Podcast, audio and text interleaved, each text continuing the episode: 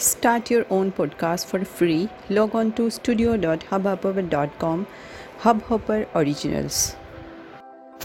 Hello friends કેમ છો બાળકો મજામાં છો આજની આપણી વાર્તા છે એક લોભિયા બ્રાહ્મણની આ વાર્તામાં એવું હોય છે બાળકો કે એક બ્રાહ્મણ પોતાના લોભના લીધે શું ગુમાવે છે, શું કરે છે, કેવી રીતે કરે છે તો ચાલો શરૂ કરીએ આજની વાર્તા એક બ્રાહ્મણ હતો. પહેલાં તે પોતાના ધર્મ અનુસાર કર્મકાંડ કરતો હતો.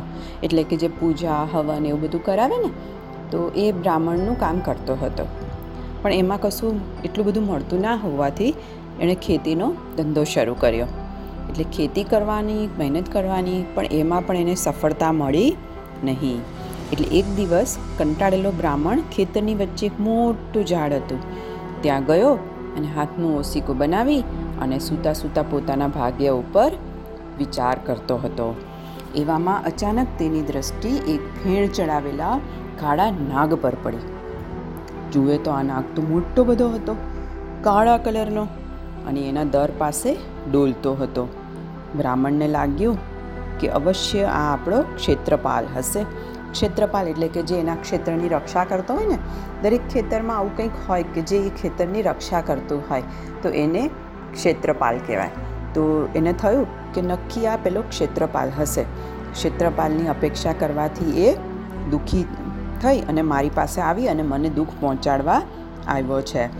એટલે એ પોતાના ઘરે ગયો, એક વાસણમાં દૂધ ભરી અને નાગની પાસે મૂકી, બે હાથ જોડી અને બોલ્યો કે, હે ક્ષેત્રપાલ, હે નાગ દેવતા મને ખબર નહોતી કે તમે અહીં રહો છો. મેં અજાણ્યા જ તમારી પ્રત્યે દુઃખ વ્યક્ત કર્યું અને તમને દુઃખી કર્યા છે. એટલે આજે હું તમને આ પ્રસાદ ધરાવું છું. તમે શાંતિથી પીવો અને મને ક્ષમા કરો. મારા ઉપર પ્રસન્ન થાઓ, ખુશ થાઓ. આ પ્રમાણે દૂધનો કટોરો નાગના દર આગળ મૂકી અને બ્રાહ્મણ પોતાના ઘરે જતો રહ્યો. બીજે દિવસે સવારે બ્રાહ્મણે ત્યાં આવીને જોયું તો એમાં એક સુવર્ણ મુદ્રા હતી. સુવર્ણ મુદ્રા એટલે કે સોનાનો સિક્કો. હવે આ સુવર્ણ મુદ્રા જોઈ અને બ્રાહ્મણ તો રાજી થઈ ગયો. સાંજે ફરી પાછો આવ્યો, દૂધનું વાસણ લઈને અને એ નાગના દર પાસે મૂક્યો. બીજે દિવસે સવારે આવ્યો, અને ફરી જોયું તો ફરી સુવર્ણ મુદ્રા. આ પ્રમાણે બ્રાહ્મણ ત્રીજા દિવસે પણ આવ્યો, અને ત્રીજા દિવસે પણ સવારે નાગના દર પાસે એક સુવર્ણ મુદ્રા.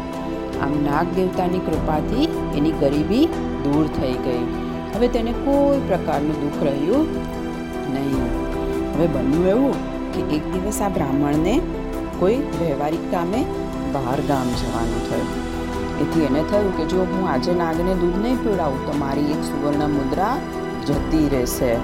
તો લાઈને હું મારા દીકરાને જ કહી દઉં કે સાંજે તું નાગ દેવતાને દૂધ ધરાવી દેજે અને સવારે જે સુવર્ણ મુદ્રા મળે તે લેતો આવજે.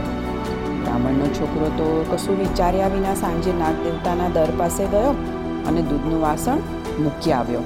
બીજે બીજે દિવસે સવારે ત્યાં ગયો, તો તેમાં એણે સોનાની મુદ્રા જોઈ. હવે સોનાની મુદ્રા જોઈ, એને થયું કે મારા પિતાજી તો ઘણા દિવસથી મુદ્રાઓ લાવે છે, નુકિયા નાગ પાસેથી જ લાવે છે. તો આવી રીતે રોજના ધક્કા ખાઈને સુવર્ણ મુદ્રા લઈ જવી. એના કરતાં આજે તો ચલ, આ દર ખોલીને બધી સુવર્ણ મુદ્રા સામટી લઈ લો.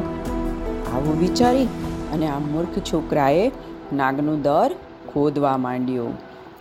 હવે નાગે દૂરથી જોયું કે આ તો આ છોકરો મારું દર ખોદે છે. એટલે નાગે શું કર્યું? એકદમ ક્રોધમાં આવી ફેણ ચડાવી અને પહેલાં છોકરાને દંશ દઈ દીધો. હવે બ્રાહ્મણનો છોકરો તો દંશના ઝેરથી એકદમ ચક્કર ખાઈને ભૂમિ ઉપર પડી ગયો અને થોડી જ વારમાં એનું પ્રાણ પંખેરું ઉડી ગયું.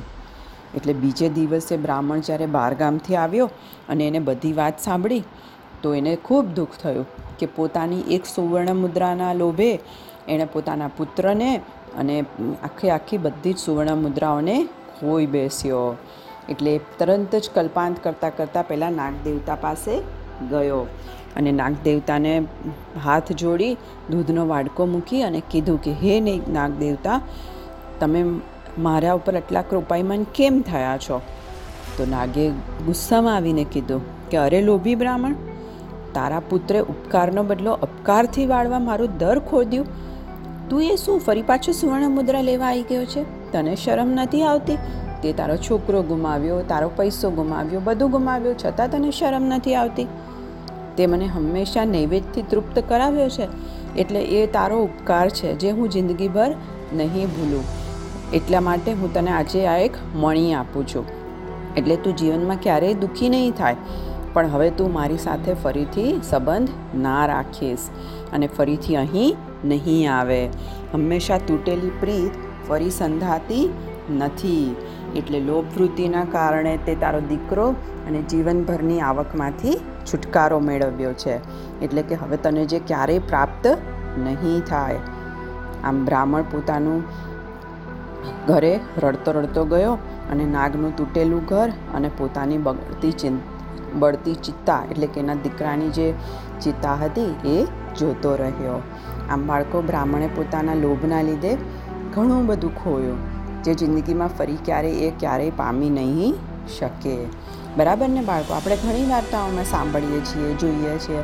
કે લોભનું કોઈ મૂળ જ નથી હોતું અને લોભથી માણસ પોતાની જિંદગી ખરાબ કરે છે. તો ક્યારેક કોઈ વસ્તુનો લોભ નહીં કરવાનો. આપણી પાસે જેટલું છે જેવું છે એમાં સંતોષ માનવાનો. બરાબર ને બાળકો? Okay good bye good night do take care of yourself